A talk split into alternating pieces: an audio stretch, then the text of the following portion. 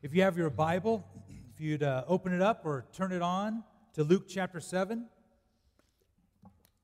This month we've been in the Gospel of Luke chapter 7. We've looked at four different stories. We've looked at a soldier, a widow, we've looked at a prophet, and now we look at a sinner. And as I began to think of this and look at this text over the past month and specifically this week, I thought of those people. You know what I'm talking about? Those people. The murderers, the adulterers, the drug dealers, those homosexuals, those abusers, the list goes on, right? Those sinners, those people that are sinful. Then I think about other people, some of the outcasts, the people that, we kind of stray from, the homeless people that we see. Or if you look at Jesus' time, the beggars, the lepers, the tax collectors, the demon-possessed.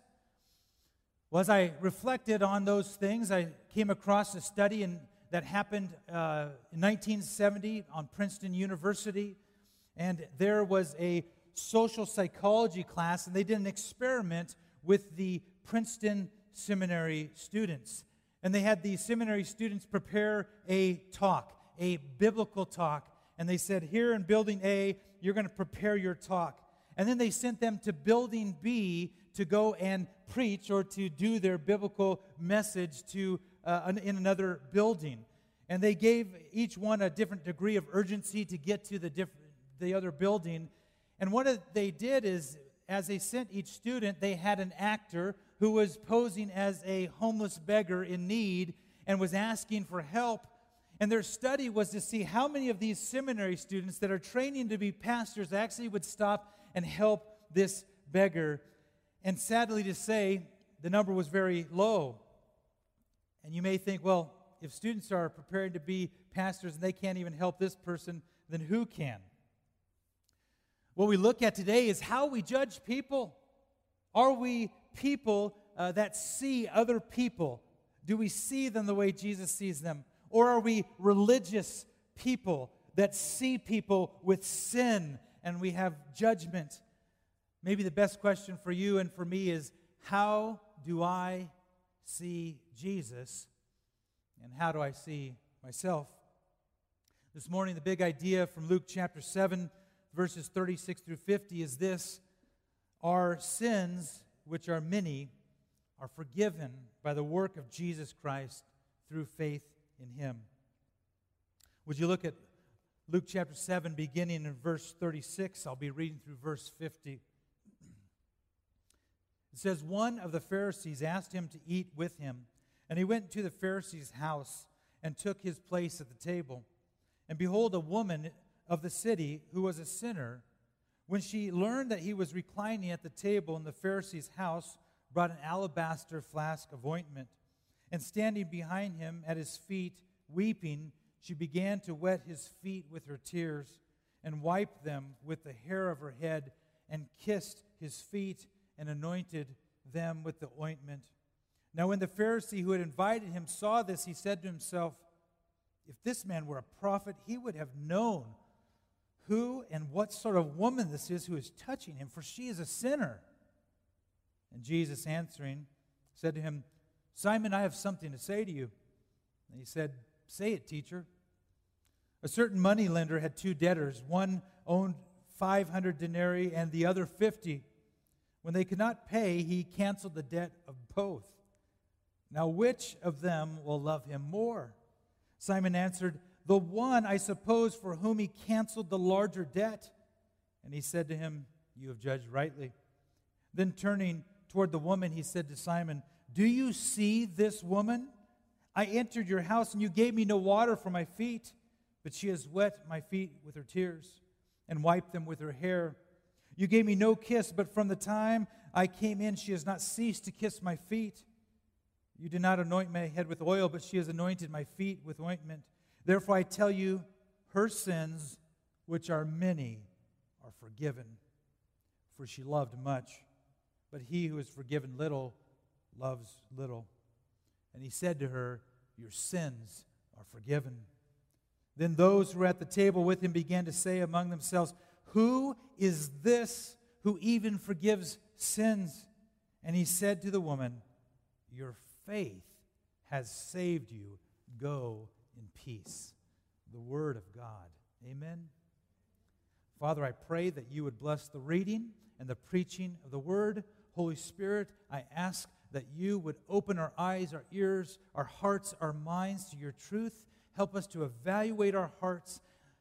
Thank you, Jesus, for forgiveness. Thank you for the cross. We ask that you would bless this time in Jesus' name. Amen.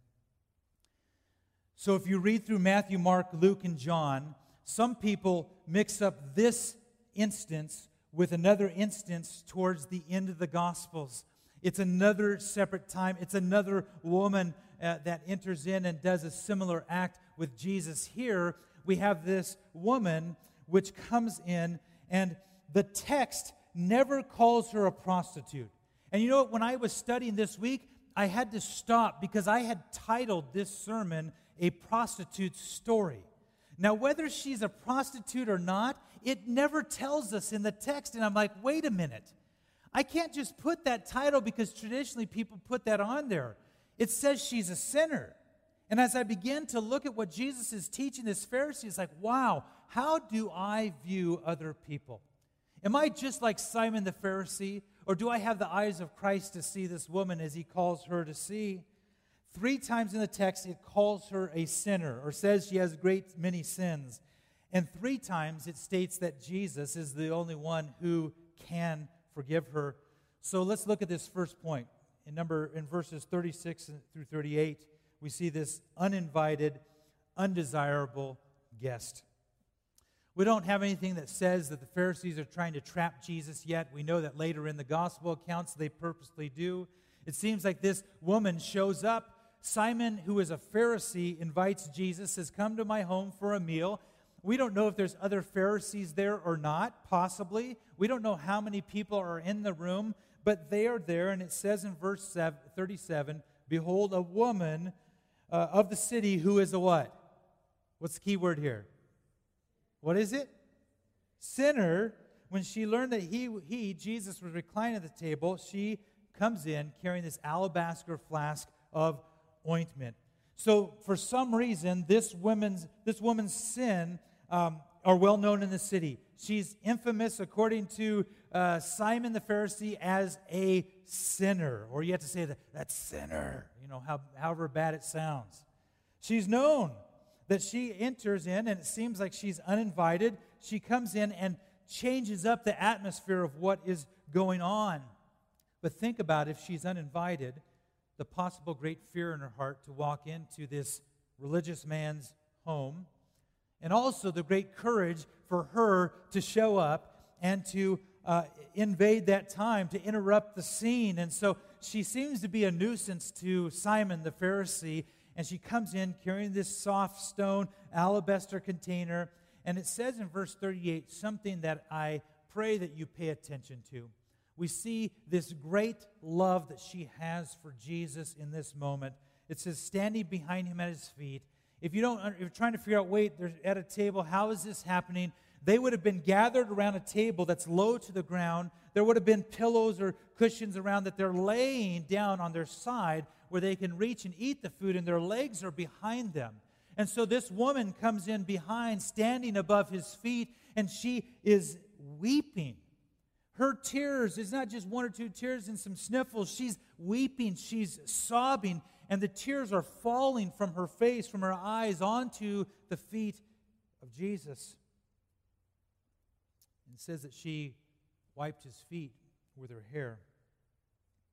With her tears, she washes Jesus' feet. And we'll see here in a minute that washing the person's feet is an important thing when you enter a person's home. This woman, who is a sinner, who is a broken person, worships Jesus. Her love is seen evidently in the way that she responds to him. And not only does she wash his feet with her tear and she's drying it with her feet, but isn't this sound kind of crazy? She begins to kiss his feet. She kisses the feet of Jesus, the one who can give forgiveness. I wonder if it's because she senses the very presence of God, and she realizes how great a sinner that she is. But she publicly and humbly acknowledges before Jesus, before this Pharisee Simon, and whoever else is in the room, that she is someone with sin. And as I reflected on that verse this week, I wondered, how is my response to Jesus? How is my worship of Jesus as Lord and Savior? Is it an extravagant love like you see with this woman here, or is it distant, or is it little?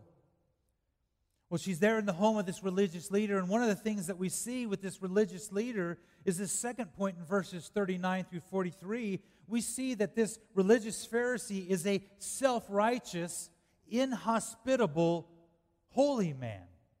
I mean, he's a man that's a Pharisee who's supposed to be leading the nation of Israel to not only know the law and hold to the law and to teach the people, but they're to lead the people in worship of God. Yet what do we see? We see a self-righteous man. We see someone who's inhospitable. We see someone who doesn't see the woman the way that Jesus sees her. He only sees that sinner. Look at verse 39. Now when the Pharisee who invited him, Jesus, saw this, he said to himself, if this man were a prophet, he would know who she is. If this man was truly a prophet, he would know that this woman that's touching him is a sinner. I was looking at this week, and this guy's talking to himself. In his mind, he's thinking these things. And yet Jesus, who is God, knows all. He responds to him. But the reason that jumps out right away why the Pharisee is like, wait a minute, you're a prophet. Well, go back to last week. John the Baptist, he asked Jesus, are you the Messiah? Are you just another prophet? You know, who are you? We've seen in the Gospel of Luke that when Jesus performs miracles, the people praise him and say, hey, another prophet has arisen. They miss that he is the Messiah, that he is God, that he is the only Savior. And so this Pharisee is like, hey, Jesus has been healing people. He's raising people from the dead. He's casting out demons. Man, this guy teaches with power. Maybe he's the prophet that's supposed to come before the Messiah. He's like, if you're a prophet, if you're a man of God, you would know these things about this woman who's touching you. And what he means by that is, depending on this woman's sins, her touching Jesus and the law would be like, well, man, you just touched Jesus and made him unclean with your uncleanness. Those are the types of things that would come in the mind of the Pharisee who had not only the law of God, but they heaped upon all kinds, hundreds of other laws on top to try to get you, the person of Israel, to obey every single one. But they knew that you could not. Yet they were first to pass judgment, and that's why this man is a self-righteous, holy man. If you look at his statement, you see his heart. And it's important to know that sometimes, or actually maybe all the time, the words that come from our mouth reveal our heart. You see this man's thoughts that Jesus responds to. This man's words reveals his heart, and he's a religious man. And religious people are experts at seeing other people's sins. Have you ever found that out before? That religious people are great to point the finger first. They're like, oh, hey, look at that sinful person. And they're so blind to their own sin. Religious people are quick to judge other people so that no one judges them. I found that religious people are generally not friendly, loving people. Religious people are really great at judging others. Turn to Luke chapter 6. We saw this a few weeks back. In Luke chapter 6, Jesus was teaching, and it says in verse 37 regarding judging other people, it says, judge not, and you will not be judged. Condemn not, and you will not be condemned. Forgive, and you will be forgiven. Religious people are people who are churchgoers, who are generally cold, legalists, self-righteous, and probably the greatest problem, works-driven. Religious people do things so that they would find God pleased with them. Yet it's totally opposite to what God's Word says. Read Ephesians chapter 2, because nothing that any person can do can get them favor with God or forgiveness of their sin. It's all on the work of Christ. Yet religious people stick to the laws and are legalists and are self-righteous and judge others and are works-driven. It used to amaze me, and I no longer am amazed when I hear people in the world say, Christians are hypocrites, Christians are judgmental, Christians are legalists. And it doesn't surprise me because many people in this world call themselves a Christian, and they are not. They are religious people who identify with Christianity, and therefore the world only sees the judgment, the hypocrisy, the whitewashed tombs, as Jesus called the Pharisees. And so many people have been offended in this world by so-called Christians or religious, self-righteous people. Look with me back in the text in verse 40. Jesus answers Simon. Again, whether Simon mumbled it under his breath, if he knew who she was, that sinner, or thought it in his mind, all of a sudden Jesus stops whatever his thoughts are and says, Simon, I have something to say to you. Simon's like, say it, teacher. And in verse 41 through 42, he tells a story. It's a parable. If you read through the Gospels, Jesus is the greatest storyteller ever. He always has the greatest stories to tell because they're stories with a teaching point. And so he tells this parable. He's like, hey, there is this banker. This banker lived in Montana, and he happened to give out 2 loans to people. Well, I was looking up some of the averages of what people make in Montana in the last year, and the median monthly income is $4,500 a month. So he's like, hey, there's this lender here, and this guy owes 500 denarii or 20 months worth of their income. And this other guy owns 50 denarii or 2 months' wages to the banker. So you've got $90,000 of debt versus $9,000 of debt. And then something like COVID-19 happens. And what happens is they cannot pay it back. And so the banker to go to them and say, we can't pay this. And the banker forgive the 90,000 and forgives the 9,000. He says, you know what? I'm generous today. You don't have to pay any of it back. Jesus says to Simon, there's a guy who loaned the money. These two had debts of differences, and he forgave them both in kindness and generosity. The banker forgave their debts. And he says to Simon, which of these 2 debtors will love that banker more? Look at verse 43. The one, I suppose, for whom he canceled the larger debt. I was like, I suppose it's clear. Jesus said to you, hey, 90,000, 9,000. Of course, the person who has the greater debt is going to love greater. And Jesus says, Simon, you've judged rightly. And when you really look at the story, the parable that Jesus is teaching, he's saying this parable is about God and his relationship to his people. That every single man, woman, and child has debt, and great debt, debt that's heavy, debt that is burdensome. In a month and a half ago, our family was watching a cartoon movie of Pilgrim's Progress. And the guy, when he was leaving this city and all of a sudden he had this burden on his back that just seemed to grow and grow and grow. And it was a picture of this debt that he owed, the sin that weighed him down. And that is exactly how every single man, woman, and child is before God.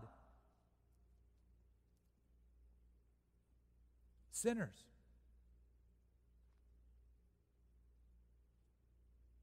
Put yourself in that position. Sinners. Romans chapter 3. I believe we were there a couple weeks ago. If you read in Romans chapter 3, verses 9 through 19, you see no one's righteous. All have sinned. No one does good. I had someone say, hey, Pastor, you were a little harsh a couple weeks ago on that Romans passage. It's not my words. It's God's words.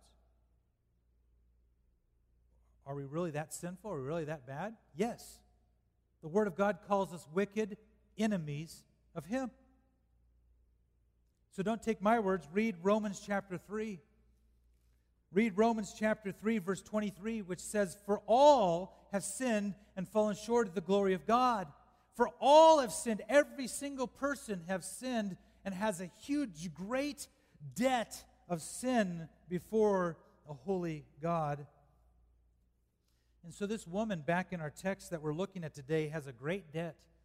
She's a famous sinner in the city. But this holy man, Simon the Pharisee, was just as great a debtor according to what Jesus is teaching. I love what Jesus does to teach Simon. He does not rebuke the woman. He asks Simon, do you see her? It's the third thing we see in verse 44 through 47. He says, do you see her, Simon? Do you see this woman in your house? Do you see, really what he's asking is, do you see what she's doing? Do you see a sinner, or do you see someone who realizes that they're a sinner, who has humbled themselves before God? He says, Simon, do you see this woman? He said, I entered your house. It says, verse 44, he said, you showed me no hospitality. You did not give me water to wash my feet. You see, that was a big deal when you would enter someone's house because of wearing sandals and traveling through the dirt. You would come into someone's house, and if you were real hospitable, you would have a basin of water, and you would have some type of cloth, and you would offer that for them to wash their feet, or maybe, better yet, you wash their feet for them. He's like, Simon, you didn't offer me any water. She washed my feet with her tears and dried them with her hair. In verse 45, he says, Simon, you didn't greet me with a kiss, the common greeting in their culture. You didn't even say hi to me, didn't shake my hand, didn't give me a hug. And yet, since I've been in this room and she's been here, she's been kissing my feet. In verse 46, he says, Simon, you haven't given me any oil for my head. Instead, she's anointed my feet with ointment. Again, signs of someone who's showing hospitality to someone when they enter their home. But the point that Jesus is saying is, do you see her? Do you see what she's done? He's like, do you see her love? Do you see her love for me? This woman's love and gratitude is evidence of her acknowledgement of her great debt before God. Look at verse 47. Therefore I tell you, her sins which are many. Maybe we need to highlight that, circle that, underline that. Her sins that are many are forgiven, for she loved much. But he who is forgiven little loves little. And when I read that, it caused me to just stop and ask, how much sin and sinfulness of this woman is different from Simon, the Pharisee, the religious holy man? Maybe she committed different types of sin that Simon did not commit. You know, we are good in judging others and go, man, I'm a sinner, but God, I have not done this. Those people over there are great sinners, and I'm kind of a little sinner. I haven't graduated to that sinfulness yet. That's really what you see here. And believers can fall into the trap of judging others and categorizing sin because of what we we see in ourselves and what we see in them. And here's what 1 John chapter 4, verses 10 through 11 says. In this is love, not that we have loved God, but that He loved us and sent His Son to be the propitiation for our sins. Beloved, if God so loved us, we also ought to love one another.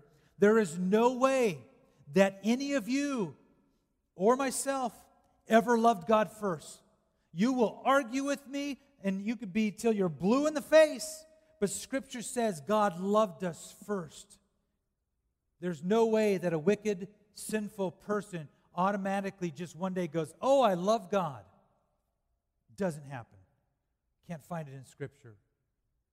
It does happen after the Holy Spirit works in a person's life and reveals to them the truth of the gospel, and they see Jesus and the love of Christ, and they say, woe is me, I am a sinner.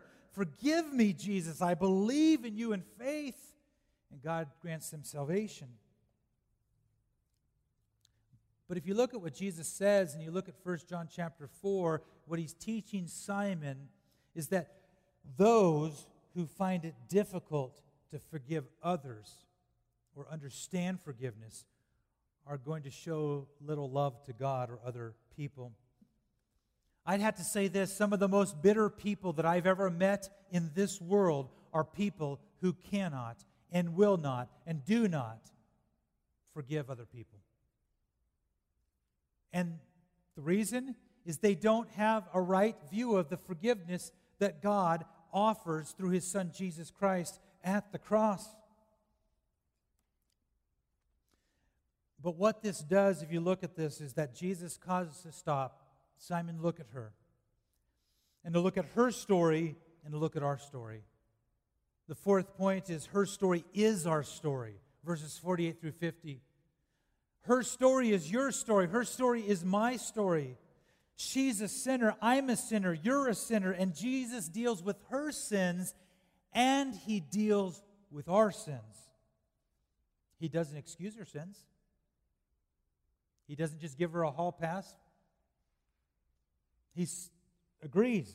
She is a sinner. She has many sins. But He says to her in verse 48, your sins are what? What's He say? Forgiven. Your sins are forgiven. And so Jesus sees us in our sin as He sees that woman in her sin, and He forgives us. And by faith in Him, believing in Jesus Christ, we are then able to love God and then love our neighbors. Turn to Romans chapter 5. Romans chapter 5. Again, another passage of Scripture of many that show us this story of this woman and show you and I the story of ourselves. Romans chapter 5. I'm going to start reading verse 6 through 11. For while we were still weak, at the right time, Christ died for the ungodly. For one would scarcely die for a righteous person, though perhaps for a good person one would dare even to die. Now listen to verse 8. But God shows His love for us in that while we were still what? Sinners. Christ died for us. Since therefore we have now been justified by His blood, much more shall we be saved by Him from the wrath of God. Here it is. For if while we were enemies, some of you wonder, where's that verse about being an enemy of God? Here it is, Romans chapter 5, verse 10. For if while we were enemies, we were reconciled to God by the death of His Son, much more now that we are reconciled shall we be saved by His life. More than that, we also rejoice in God through our Lord Jesus Christ, through whom we have now received reconciliation. Amen? Amen.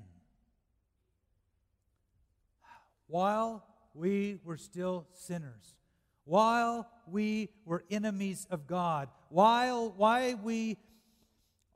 enslaved to sin and loved sin and chased after sin and only ever sinned, at the right time, God showed His love and sent Jesus Christ to to die in our place for our sins, that we would be forgiven through faith in him. You see, Simon the Pharisee at that moment had no need for forgiveness in the sense that he didn't see himself as a sinner. I wonder what happened to his life after that day. I wonder what happened when he walked out of that place after seeing what he saw and hearing what he heard, because verse 49, it says, "And those who were at the table with him began to say, 'Who is this that he even forgives sins?'" Like, who's this guy? Only God can forgive sins.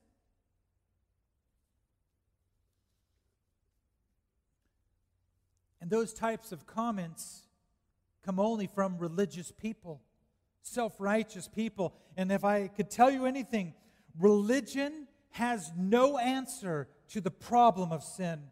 Religion cannot solve your problem of sin and debt to God at all. He's holy. We are not. Religion cannot make you holy. Religion cannot take your sins away. Religion only brings you judgment and condemnation, which you then put on other people.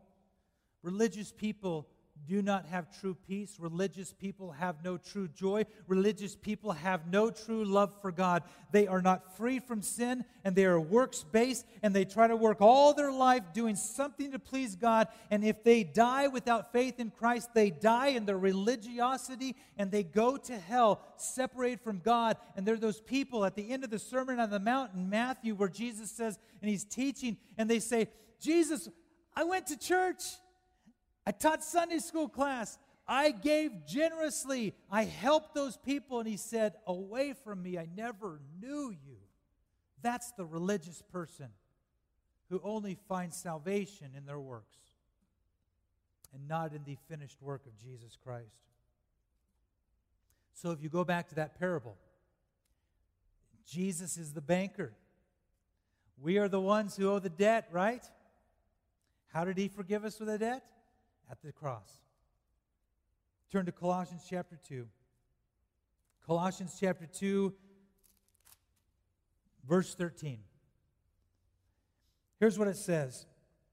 "And you who were dead in your trespasses, in your sins, and the uncircumcision of your flesh, God made alive together with him, having forgiven us of our trespasses, by canceling the record of debt that stood against us with its legal demands. This he set aside, nailing it to the cross." So again, Scripture not only says you're wicked, you're sinful, but you're dead. A dead person doesn't make themselves alive. So when we were dead in our sins, God showed his love and made us alive through the work of his Holy Spirit because of the cross.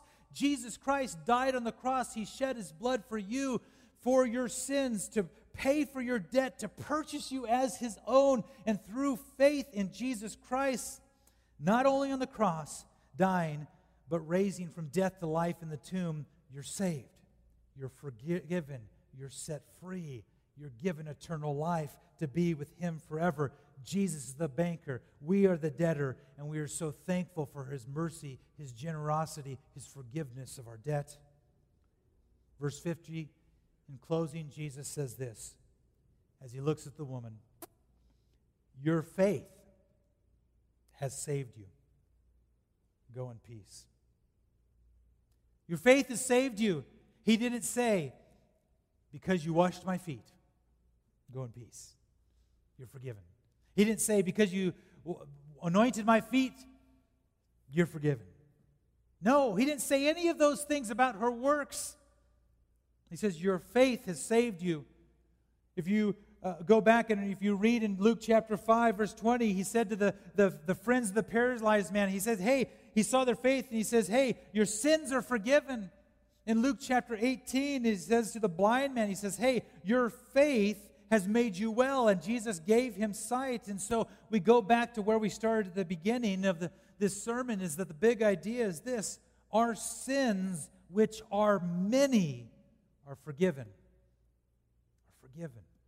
by the work of Jesus Christ through faith in him.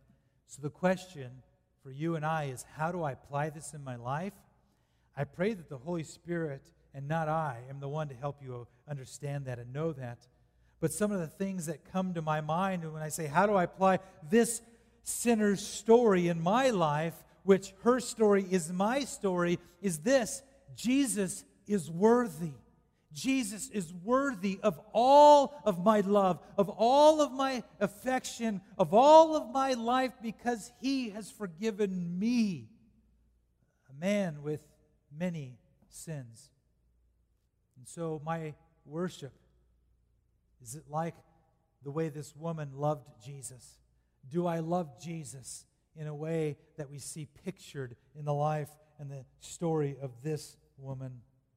God loved us first, and through faith, He gives us the ability to then love Him and to love other people. As the worship team is coming forward, I'd encourage you to do this. If you're a follower of Christ, if you're struggling with forgiveness and love of God and love others, let me tell you this. The more that you devour and read the Word of God, the greater your understanding of forgiveness will be, and the greater understanding of God's love for you will be, and then love will gush out of your heart for God. Love will flow out of your heart for other people, but it starts with being in the Word of God, the knowledge of God, that we would grow in His understanding, and the Holy Spirit would flow from our heart, love for Him and love for other people. This last week, I was reminded of a hymn, a song that was written in 1855. This hymn is written by a guy named William Reese. And here's the words. It says, "Here is love, vast as the ocean, loving kindness as the flood. When the Prince of Life, our ransom, shed for us His precious blood, who His love will not remember? Who can cease to sing His praise? He can never, never, never, never be forgotten throughout heaven's eternal days." Oh, our sins are many. Our sins are many. But His mercy is greater. His love abounds. His forgiveness is great. Let us praise Him from our hearts. And for all who are far off and have heard the gospel preached to you today, turn to Jesus Christ in faith. Father, as we sing, we want to sing from our hearts. We want to praise Your name. We want to lift You high, because You are the one who loves us greatly. Father, may we grow in our understanding of Your great love and forgiveness. May love well up in our hearts today and flow to others. May love well up in our hearts, and may we walk in a way that every moment is worship of You. Father, for any who are far off and have heard the gospel today, I pray and ask that this is the day of salvation for them, and that they would believe in You in faith, that You have died for them and paid the price for their sins and rose again on the third day. Jesus, we wait for Your return. We praise You as You are enthroned in heaven. May You receive now the praise from our lips. In Jesus' name, amen.